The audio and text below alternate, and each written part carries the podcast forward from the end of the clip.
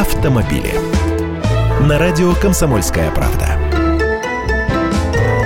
Здравствуйте. А куда бы еще деть ваши денежки? Прямо дефицит идей возник. Но есть и светлые мысли. Например, выдавать субсидии на покупку российских машин за рубежом. Точнее, оказать господдержку и выделить средства на создание системы после продажного обслуживания российских машин за границей. Как вам идея? Чиновники говорят, что иностранцы за рубежом готовы приобретать российские автомобили. Но у них возникает вопрос, где их обслуживать. И что вы думаете? Вопрос уже почти решен инвестиционный, субсидии на создание системы послепродажного обслуживания предусмотрены в рамках проекта «Международная кооперация и экспорт в промышленности». Меры по созданию системы послепродажного обслуживания положительно скажутся на росте экспортных поставок, формировании положительного образа российской продукции за границей, а также на создании условий поддержки своих гарантийных обязательств и создания вторичного рынка. У них там.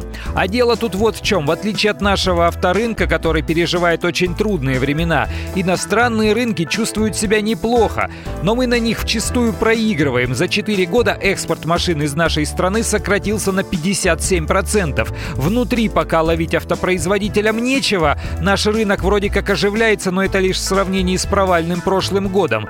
Некоторые автозаводы сейчас не загружены даже наполовину. Им бы помог экспорт, пока наш покупатель в анабиозе. Только меня волнует все же именно наш покупатель и наша платежеспособность.